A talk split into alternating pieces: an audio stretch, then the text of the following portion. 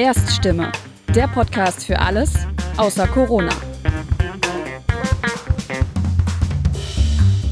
Willkommen zu Folge 22 von Erststimme, dem Podcast für alles außer Corona. Ein einsamer Wolf ist ein Einzeltäter, der einer extremistischen Ideologie folgt und Terroranschläge verübt. Der Täter handelt alleine, gehört also nicht zu einem Netzwerk und ist deshalb nur schwer zu entdecken. Als einsamer Wolf galt auch der Attentäter von Halle, der zwei Menschen tötete und seine Taten live ins Internet streamte. In der Erststimme spricht in dieser Woche mein Kollege Jan Reckweg mit dem Politikwissenschaftler Dr. Florian Hartleb. Es wird darum gehen, wie sich solche Einzeltäter radikalisieren, welche Rolle Online-Plattformen dabei spielen und auch um das Problem, das unsere Sicherheitsbehörden im Umgang mit den einsamen Wölfen haben. Moin und herzlich willkommen zu einer neuen Ausgabe von Erststimme. Mein Name ist Jan Reckweg und ich bin freier Journalist im Ruhrgebiet. Am 19. Februar hat sich das Attentat von Hanau gejährt. Neun Menschen mit ausländischen Wurzeln starben, weil Tobias R. sie kaltblütig erschoss. Tobias R. hat sich radikalisiert, ein Manifest veröffentlicht und dieses auf seiner Website vor der Tat veröffentlicht. Er gehört zu den Menschen, die sich Lone Wolves nennen, also einsame Wölfe. Mein Gesprächspartner ist der Politberater und Experte in Sachen Online-Extremismus Florian Hartleb. Er ist Dozent an der Universität Eichstätt-Ingolstadt und der Fachhochschule der Polizei Sachsen-Anhalt. In seinem Buch Einsame Wölfe, der neue Terrorismus rechter Einzeltäter setzt er sich intensiv mit dieser Art des Terrorismus rechtsextremer Einzeltäter auseinander. Ein Hallo nach Tallinn, Herr Hartleb. Schön, dass das mit unserem Gespräch klappt. Ich freue mich auch. Vielen Dank. Wir haben ja eine wichtige Diskussion vor uns. Ja, das stimmt, das stimmt. Hm, Herr Hartlieb, was bedeutet der Ausdruck einsame Wölfe eigentlich genau? Ja, es gibt eine gewisse Verbindung zur Tierwelt. Also ähm, der Begriff kommt daher, dass man eben sagt, dass diese sogenannten einsamen Wölfe Einzelgänger sind, Nerds, Underdogs und die eben nicht unbedingt gruppenfähig sind. Und äh, der Begriff eignet sich eben sehr gut, denn wir haben es hier mit Einzeltätern zu tun, was äh, die Tatausführung betrifft, aber auch einsame Wölfe sind Teile eines ideologischen Rudels und eben in unseren Zeiten Teil einer virtuellen Gemeinschaft. Bevor wir gleich weitermachen mit dem Thema, hm, was hat Sie eigentlich nach Tallinn verschlagen? Ich meine, Sie arbeiten an sich ja auch viel in Deutschland. Ja, ich habe eine Frau kennengelernt und deswegen ähm, bin ich im Grunde äh, aus privaten Gründen nach Tallinn gezogen und das Land gilt ja auch als digitaler Trendsetter, was jetzt den Staat anbetrifft. Aber wie wir alle wissen, hat eben auch die Digitalisierung gewisse Schattenzeiten und äh, wir sprechen auch in Tallinn oder überall auf der Welt eben von neuen Phänomenen, eben auch von einer gewissen Radikalisierung, von Hass, von Echokammern und Filterblasen. Und hm, das ist eine Diskussion, die auch so ein bisschen unser Thema betrifft, denn es ist eben ein Phänomen unserer Zeit, dass Menschen sich äh, nicht mehr zugehörig fühlen und vielleicht dann eben auch zur Gewalt oder zu den Waffen greifen. Und wie kam es dazu, dass Sie sich auf dieses Thema Online-Extremismus spezialisiert haben? Das kam eigentlich im Grunde, ja, vielleicht ein Punkt. Meine Doktorarbeit war 2004 zum Thema Populismus und ich habe mich eben zu diesem Thema Populismus, Radikalisierung, Extremismus seit jetzt fast 20 Jahren auseinandergesetzt und was mich persönlich auch betroffen hatte, zu der Zeit war ich in Brüssel, war der Fall von Breivik in Norwegen 2011 und äh, 22. Juli 2011 und diese Tat mit über 70 Menschen, die ermordet wurden, die auch mittlerweile mehrfach verfilmt wurde, hat mich dann sehr stark berührt und ähm, ich habe versucht, hier eben auch theoretische Annäherungen zu finden und äh, deswegen bin ich bei diesem einsamen Wolf gewesen. Und fünf Jahre am gleichen Tag nach dieser Tat war ein Anschlag in München am Olympia-Einkaufszentrum, 22. Juli 2016 und wegen meiner Beschäftigung mit Breivik wurde ich Gutachter in diesem Fall von München und deswegen habe ich dann einen Artikel und später auch ein Buch zu dem Thema geschrieben. Diese Phänomene treten ja international auf, wie von Ihnen gerade ja auch erwähnt. Ähm, Oslo im Jahr 2011 mit 77 Toten, El Paso 2019, da gab es 22 Tote, Christchurch 51 Tote, ebenfalls im Jahr 2019, ja, und dann die Fälle auch bei uns mit Halle 2019, Hanau 2020 und 2016 in München. Was haben diese Attentate gemeinsam? Es sind Männer, sozial isoliert, virtuell radikalisiert, mit einer klaren Absicht, auch was die Opfer anbetrifft und auch was die Botschaften anbetrifft. Denn diese Täter haben alle auch ein Manifest hinterlassen. Und äh, diese Täter ähm, sind persönlich gekränkte Männer. Und deswegen spreche ich auch von einer persönlichen Kränkungsideologie. Also hier kommen persönliche Frustrationen, zum Beispiel niemals eine Frau abbekommen zu haben, eine große Rolle, aber eben auch politische Radikalisierungen. Und diese Täter inspirieren sich gegenseitig. Ähm, Sie haben jetzt gerade gesprochen von Christchurch, Halle und El Paso. Da kann ich direkt eine Verbindung ziehen. Also Christchurch war das äh, Vorbild für Halle und El Paso. Also auch im ersten äh, Satz des Manifests von El Paso steht der Bezug mit Christchurch, auch der Täter von Halle. Da lief ja der Prozess gerade in Magdeburg, hat sich auf Christchurch äh, berufen und wollte ursprünglich auch eine Moschee angreifen, was öffentlich kaum bekannt wurde, denn später hat er eben in Halle versucht, in eine jüdische Synagoge einzudringen. Aber diese Täter beziehen sich äh, aufeinander und der erwähnte Breivik der eben in Ost und auf der Insel Utoya dann über 70 Menschen ermordet hat, gilt eben für viele als Vorbild. Und die Täter geben darüber auch Auskunft, äh, weil sie auch selbst Interviews geben und sich dann auch eben selber fragen in narzisstischer Weise, wie sehe ich mich selber. Also diese einsamen Wölfe inspirieren sich gegenseitig und sie suchen sich Vorbilder in der virtuellen Welt, in der Gaming-Community äh, zum Beispiel. Und das ist eben ein ganz wichtiger Punkt, um dieses Phänomen dann auch zu erklären, denn diese Täter sind ja nicht Teil einer Gruppe und sie sind eben sehr stark in diesen virtuellen Räumen aktiv, 16, 18 Stunden am Tag und dementsprechend suchen sie sich da in der virtuellen Welt ihre Vorbilder. Sie haben es eben schon angesprochen, dass das in der Regel männliche Täter sind. Hm. Ist das dann oft auch aus diesem Spektrum der Incels quasi, dass die sich dann so krass radikalisieren? Naja, es gibt verschiedene ideologische Strömungen, die äh, auf diese Täter einwirken, denn auch einsame Wölfe sind Kinder unserer Zeit und deswegen setzen sie sich eben auch mit unseren Diskussionen auseinander, beispielsweise mit der Flüchtlingskrise vom Herbst-Winter 2015 und 2016 oder auch mit der angeblichen Islamisierung in Europa. Und ähm, ein wichtiger Bestandteil ist natürlich auch diese Einzelbewegung, weil diese Täter frustrierte Männer sind, die eben auch keine Frau abbekommen. Und deswegen spielt das eine Rolle. Auch äh, andere Ideologien, zum Beispiel QN in den USA, das spielt ja eine Rolle jetzt äh, bei dem sogenannten Sturm auf das Kapitol. Und ähm, deswegen suchen die äh, im Internet sehr stark. Der Täter von Christchurch hat sich auch auf die sogenannten Identitären berufen aber es ist eben dann auch eine äh, Ideologie eigener Art. Also sie basteln sich das auch so ein bisschen dann zusammen. Aber um Ihre Frage zu beantworten, Frauenhass spielt auf jeden Fall eine zentrale Rolle. Die Täter schreiben ja auch, dass sie noch nie eine Beziehung oder eine Frau hatten, wie eben der Stefan B. aus Halle. Ist das auch der Hauptgrund oder wie kommt es, dass es keine weiblichen Täterinnen gibt? Man weiß ja nicht, was der Hauptgrund ist. Es ist ja offenbar eine Motivlage. Es gibt ja verschiedene Gründe. Was wir wissen, ist, dass diese Täter diese Taten sehr lange planen. Bei Breivik waren es neun Jahre, bei anderen mindestens ein Jahr. Und wir wissen nicht, was entscheidend ist, aber der Frauenhass ist so ein bisschen auch das äh, verbindende Element zwischen diesen ganzen Typen, die man ja schwer begreifen kann. Manche sind gestorben, haben sich selber umgebracht und deswegen ist es immer schwierig, dann zu äh, hinterfragen, was eigentlich das Motiv ist. Aber es ist doch auch sehr eindeutig, dass alle diese Täter bei Prozessen auch als schuldfähig eingestuft wurden, auch von Fachgutachtern. Und äh, deswegen muss man eben diese Gefahr sehr ernst nehmen, weil die eben nicht wie der Autounfall oder der Flugzeugabsturz einfach so kommt, sondern das sind eben Taten, die eben auch länger geplant sind, perfide durchgeführt und mittlerweile sprechen wir auch von äh, den sogenannten Livestream-Attentaten, also dass eben sich diese Tätertypen auch an eine Weltöffentlichkeit wenden. Wenn wir jetzt nochmal ein bisschen auf diese Verehrungsgeschichte zurückgehen, also auch mit den, mit den Manifesten. Die Täter stellen ja oft Manifeste online, oft kurz vor ihrer Tat. Inhaltlich sind die ja meist sehr ähnlich.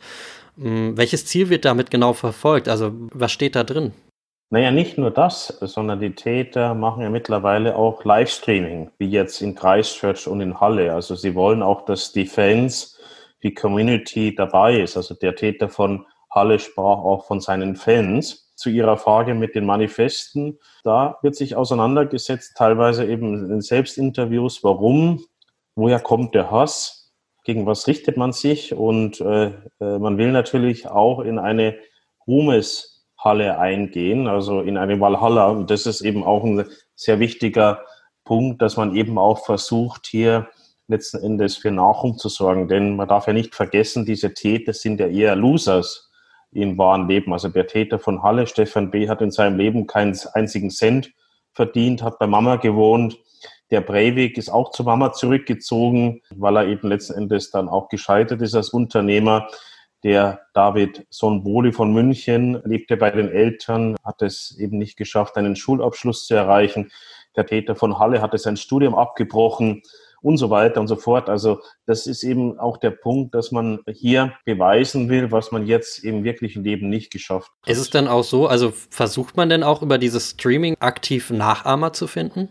Ja, eindeutig. Also warum gebe ich sonst selbst Interviews? Also das spielt auch eine wichtige Rolle weil man ja auch sagt, es liegt äh, etwas äh, falsch in der Gesellschaft. Und zum Beispiel bei Breivik war das ja so mit seinem über 1500-seitigen Manifest, dass er eben auch eindeutig gesagt hat, dass Europa gelitten hat äh, vor dem angeblichen Kulturmarxismus und dass deswegen die Islamisierung gekommen ist. Und ganz klar ist das Ziel hier, Nachahmer zu finden oder eben auch Fans zu finden, was sich zum Beispiel ganz konkret daran zeigt, dass dann auch diese Täter Score-Punkte bekommen oder dann eben auch auf Plattformen wie Steam.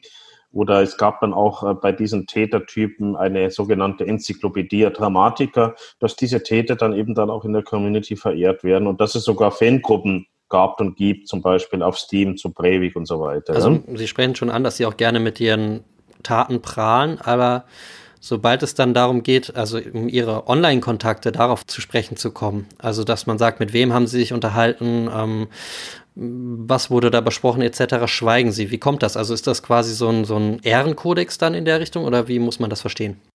Naja, sie wollen ja auch nicht auffliegen. Zum Beispiel der Täter von Halle, der zum Tatzeitpunkt 27-jährige Stefan B., war nie auf Social Media aktiv. Die Täter agieren verschlüsselt und wie ich selber nachgewiesen habe, war zum Beispiel der David S. von München vernetzt mit einem späteren Täter in New Mexico auf der Spieleplattform Steam und über einen sogenannten Anti-Refugee Club. Und diese Täter sind den Ermittlern, was jetzt IT-Kompetenzen anbetrifft oder eben auch verschlüsselte Kommunikation, oft zwei, drei, vier Schritte voraus. Und deswegen sind das eben nicht diese Täter, die dann auf WhatsApp was schreiben, was ohnehin dann aufliegt oder auf Facebook, sondern diese Täter wissen eben, um die Gefahr, ihrer eigenen Gefahr, die sie letzten Endes umsetzen wollen. Also deswegen sind diese Täter natürlich auch sehr darauf bedacht, dass sie eben die Taten auch umsetzen und dann eben nicht vor den Taten dann auch geschnappt werden. Also man geht schon eher von einem internationalen, ich nenne es jetzt mal Attentatsnetzwerk aus.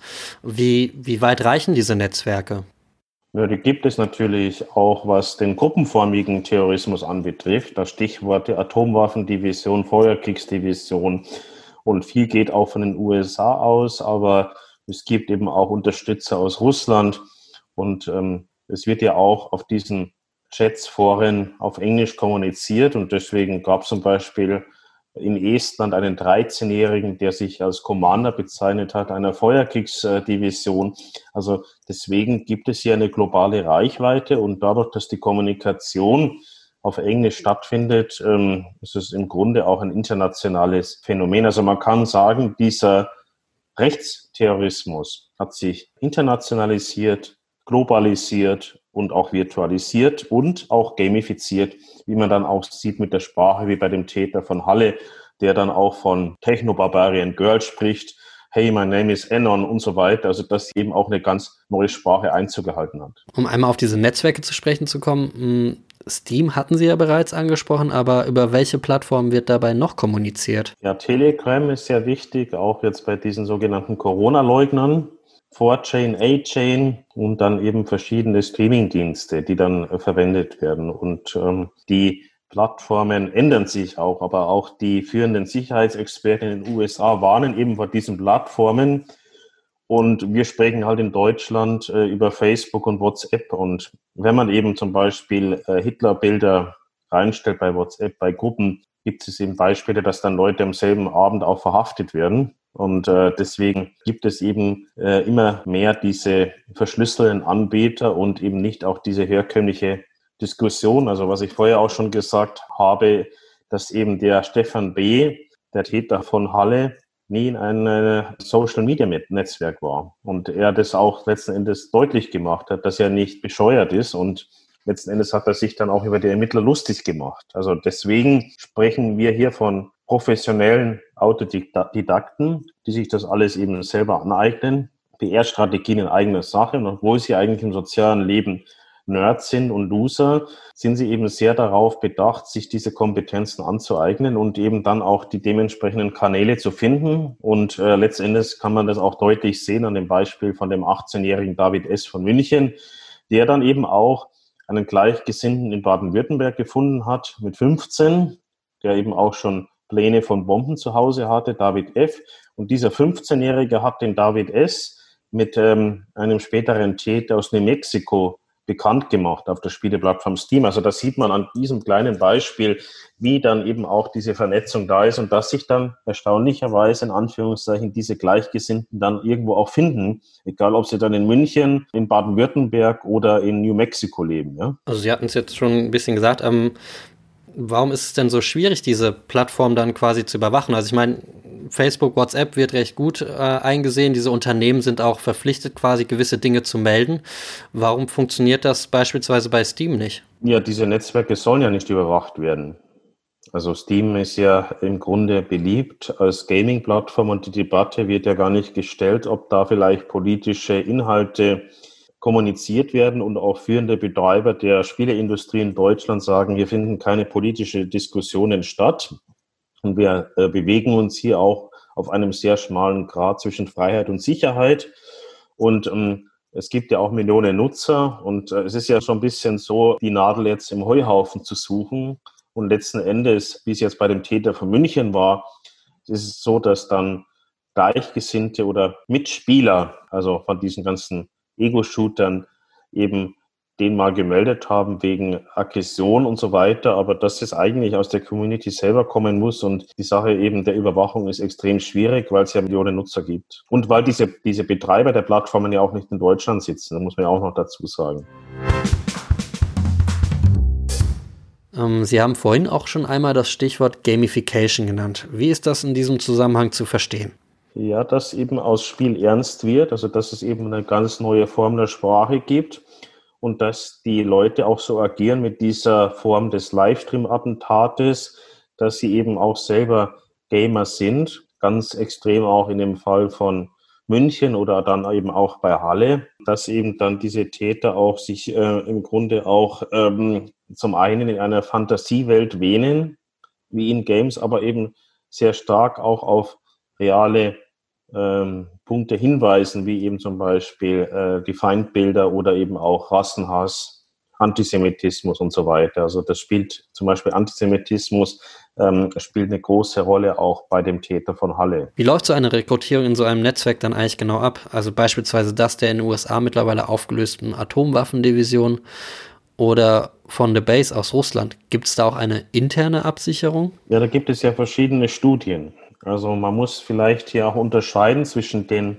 einsamen Wölfen, also diesen Einzeltätern, die eben Autodidakten sind, die sich das alles irgendwo selber aneignen und die hier und da mal andocken, aber die letzten Endes alleine handeln wollen. Und dann gibt es aber natürlich auch diese Terrornetzwerke und da gibt es ja unterschiedliche Studien, zum Beispiel von der Julia Ebner und von anderen, die eben das auch genauer untersucht haben. Und da gibt's halt mitunter, so wie bei ISIS oder bei Al-Qaida, wie man das im islamistischen äh, Terrorismus kennt, äh, Videos. Und äh, letzten Endes ist aber hier auch sehr entscheidend, dass eben diese äh, Netzwerke eben äh, stark verschlüsselt sind und dass man sich auch an diese Absprachen hält. Also bei dieser sogenannten Feuerkriegsdivision mit dem sogenannten Commander mit 13 Jahren aus Estland ist es so, dass dann auch die Chatprotokolle geleakt wurden, sodass äh, letztendlich offenbar diese Gruppe nicht mehr existiert. Aber man sieht eben doch, dass sich irgendwo diese Leute finden und wie sie sich finden, ist ein großes Geheimnis für uns alle. Also die Frage kann ich dahingehend gar nicht groß beantworten.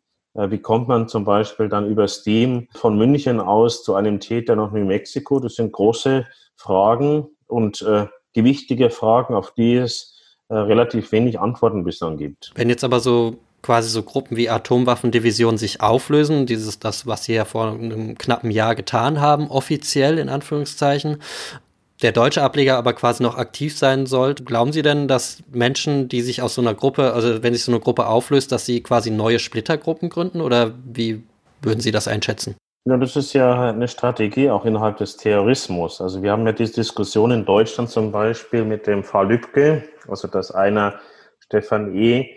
Ähm, zehn Jahre oder über zehn Jahre zuvor eben Mitglied war in rechtsextremen Netzwerken, dann bürgerlich gelebt hat, eine Familie gründete, einen Job hatte und dann eben den Hass entwickelt hat auf den äh, Kasseler Regierungspräsidenten. Also äh, es ist ja so, dass eben äh, Terrorismus auch irgendwo eine Ego-Show ist, also dass man letzten Endes sehr stark auch auf die einzelne Person abstellen muss, was leider auch ein bisschen problematisch ist, weil wir ja beim Terrorismus immer sehr stark die Täterperspektive äh, einnehmen und weniger dann auch auf die Opfer schauen.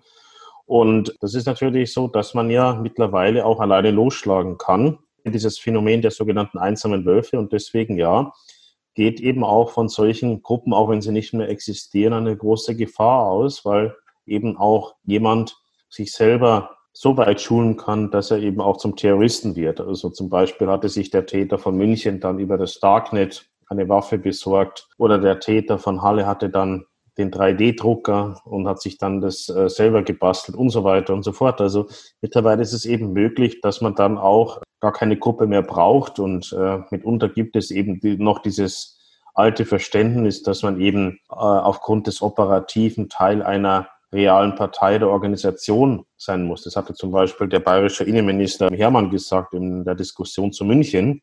Und das ist äh, eben nicht mehr zeitgemäß, dieses Verständnis. Wie geht denn die Politik überhaupt mit dieser Gamification des Terrorismus um? Naja, das ist ja gar nicht bekannt.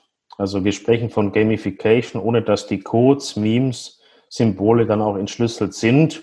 Wenn sich dann zum Beispiel auch der Täter von Halle als Moonman bezeichnet. Und letzten Endes ist es ja so, dass man auf jeden Fall digitale Kompetenz braucht, aber eben, dass man sich ähm, genauer beschäftigen muss mit internationalen Fällen und äh, diese Fälle sind hier kaum bekannt. Und wenn man dann eben an eine deutsche Behörde denkt, dann geht es auch um grundsätzliche Fragen wie die IT-Ausstattung. Also ich habe mal gehört vom äh, Landeskriminalamt in Sachsen-Anhalt, da haben wir mal jemand, der mal kurz vor der Mittagspause äh, ins Internet geht da mal ein bisschen googelt.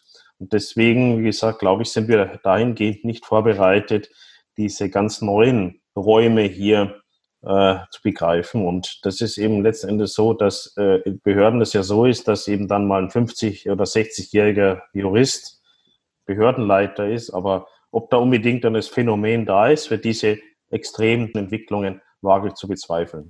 Was für Fehler werden dann genau bei dieser Debatte gemacht? Also, dass man das quasi dann immer wieder auf diese Killerspielgeschichte herunterbricht? Oder? Nee, gar nicht. Wir haben ja das Problem auch mit den föderalen Strukturen. Also, wir ähm, analysieren dann eben lokale Szenen. Wir denken an Parteien, Kameradschaften wie in den 90er Jahren. Und äh, letzten Endes fehlt es so ein bisschen an dem Verständnis, wie dynamisch international gamifiziert diese Entwicklungen sind. Und da braucht es eben Kompetenzen und da braucht zum Beispiel auch Leute, die aus der Lebenswelt sind von diesen Teenagern oder den jungen Menschen, die eben vielleicht dann auch 20 Jahre sind und die sich auch zum Beispiel mit den Technologien auskennen oder auch mit den äh, Shooter-Games und so weiter und so fort. Und da geht es gar nicht darum, dass man die Killerspieldebatte, was Sie jetzt ansprechen, neu belebt. Nur ist es mir halt aufgefallen, dass eben der Täter von München auf der Spieleplattform Steam aktiv war und andere auch. Und mir wird immer wieder mal vorgeworfen, dass ich dann eben zu stark pauschalisiere oder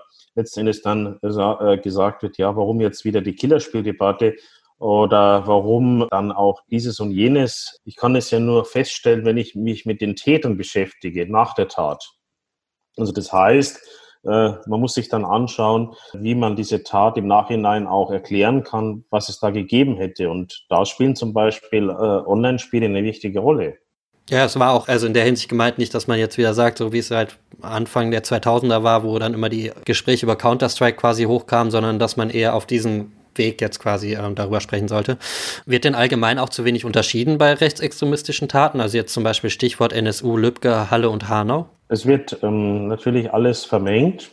Also auch die Frage zum Beispiel, inwiefern man eine bestimmte politische Partei mitschuldig macht für diese Taten.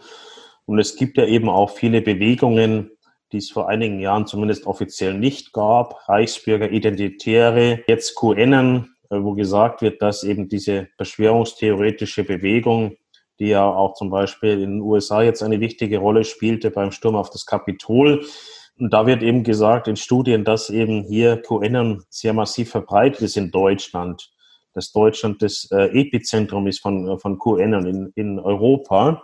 Und äh, das sind eben auch wichtige Entwicklungen, die wir da genauer eben anschauen müssen, dass es eben nicht nur jetzt um Parteien geht, sondern dann auch um neue Bewegungen. Und diese Bewegungen sind ja in diesen Pandemiezeiten eher noch auch gewachsen.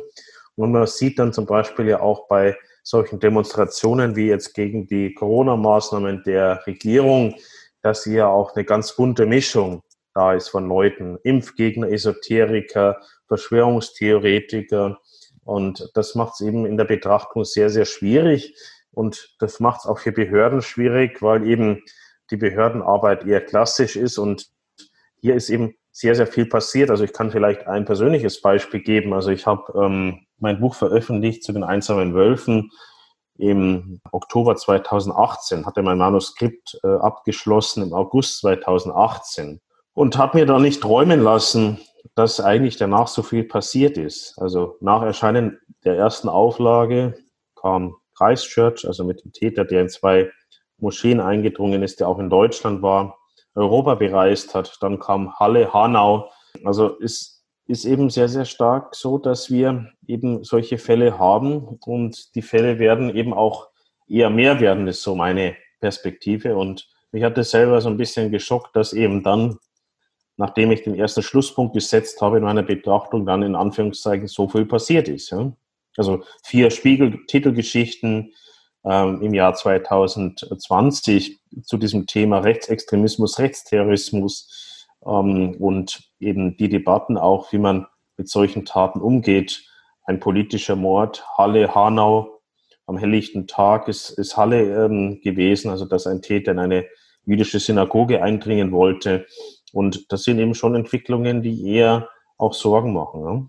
Wenn wir jetzt dahingehend nochmal schauen, weil Sie das jetzt auch angesprochen haben, aber ähm, um mal eine Vorstellung zu bekommen, wie weit hinken denn die Behörden und Politik bei dem Thema Lone Wolves eigentlich hinterher? Also um das mal irgendwie veranschaulichen zu können. Das weiß ich nicht, weil ich ja selber nie in Behörden gearbeitet habe, auch nie in Sicherheitsbehörden. Von daher äh, muss ich da relativieren, dass ich nur die Außenperspektive habe. Aber mein Gutachten wurde ja nicht anerkannt ähm, zu diesem Phänomen einsame Wölfe. Und ähm, es fand erst eine Neubewertung der Tat von München statt nach drei Jahren und drei Monaten. Also nach der Tat äh, vom 22. Juli 2016. Also würde ich dann darauf schlussfolgern, dass die Behörden da eher nicht vorbereitet sind und ähm, solche Phänomene oder Einschätzungen nicht unbedingt jetzt ernst genommen haben, was jetzt auch meine eigenen Forschungen, Analysen betrifft. Ja. Auch Stichwort München, das hatten wir ja eben schon mal angesprochen, dass quasi ein Nachahmer dann in den USA tätig wurde, beziehungsweise ein Attentat verübt hat. Fehlt es dabei an einer internationalen Vernetzung? Also ich meine, bei der Terrorbekämpfung beispielsweise von radikalen Islamisten ist das ja eher zu beobachten.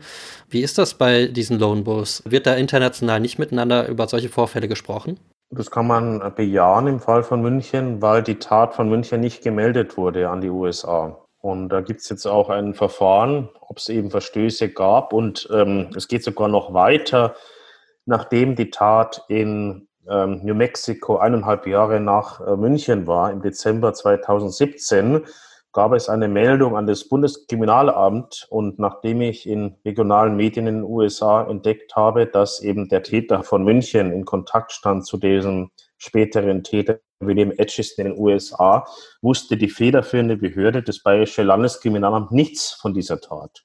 Also offenbar fehlt es eben nicht nur an dem internationalen Abgleich, aber eben auch an den Abgleich in Deutschland selber. Was ja schon sehr abstrus ist eigentlich bei solchen Vorfällen. Offenbar, ja. Aber es ist äh, an diesem Beispiel ja die Realität, denn ich habe das ja selber so dann auch erfahren, dass eben hier dieser Austausch offenbar nicht vorhanden ist. Ja?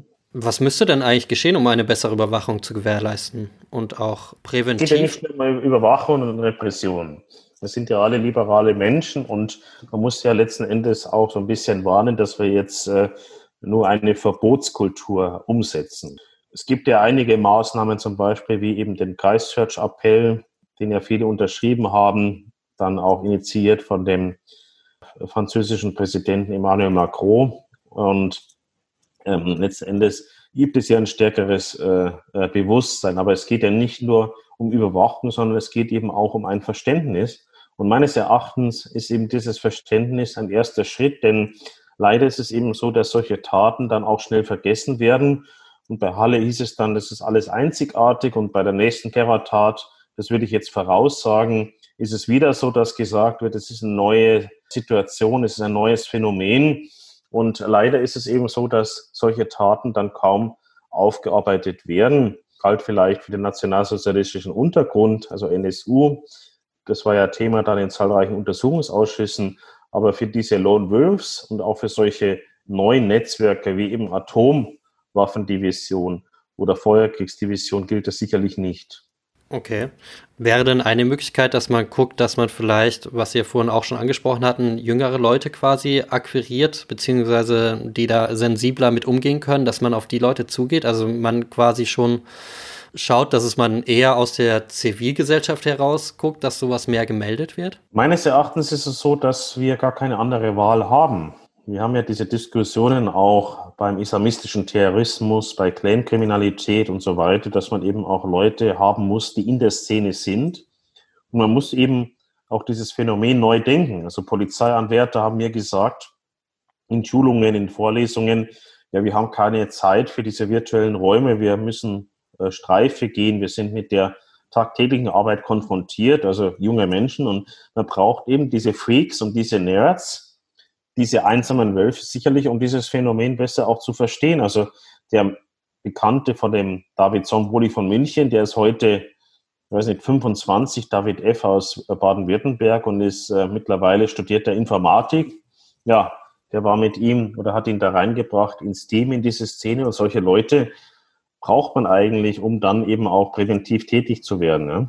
Also ähnlich wie bei Hackern quasi, so in die Richtung. Im Grunde ja. Es ist, das gleiche, es ist die gleiche Diskussion. Auch die Frage, was ist gerade in, was sind jetzt die Kommunikationsplattformen, wie bewegt man sich auf A-Chain, 4Chain, Telegram, auf Steam, ähm, welche neuen Spiele gibt es da, was sind so die Trends und da braucht man eben Leute, die sich da sehr intensiv damit beschäftigen, denn ja, Leute, die jetzt 40, 50 sind, bin jetzt 41, die verstehen nicht unbedingt diese ganze Dynamik dieser Entwicklung und auch diese Revitalisierung von Symbolen. Also das ist mir eben aufgefallen in dem Fall von Halle, was da alles so in der Community gerade los ist. Ja, das sind ja auch ähm, schnell lebige, aber auch tief sitzende Symbole, die da eben dann kursieren. Ja, und das muss man halt verstehen lernen. Eine andere Wahl haben wir nicht. Das ist doch ein gutes Schlusswort. Lieber Herr Hartleb, wir sind leider am Ende dieser Ausgabe von Erststimme angelangt. Ich danke Ihnen aber für Ihre Zeit. Ja, und die sehr informativen Einblicke in die Gefahren, die vom heutigen rechten Terror ausgehen. Ich wünsche Ihnen weiterhin alles Gute. Bleiben Sie gesund und machen Sie es gut. Alles klar, wünsche ich Ihnen auch und alles Gute. Dankeschön. Das war Folge 22 von Erststimme, dem Podcast für alles außer Corona. Die nächste Folge erscheint am 12. März, also in zwei Wochen.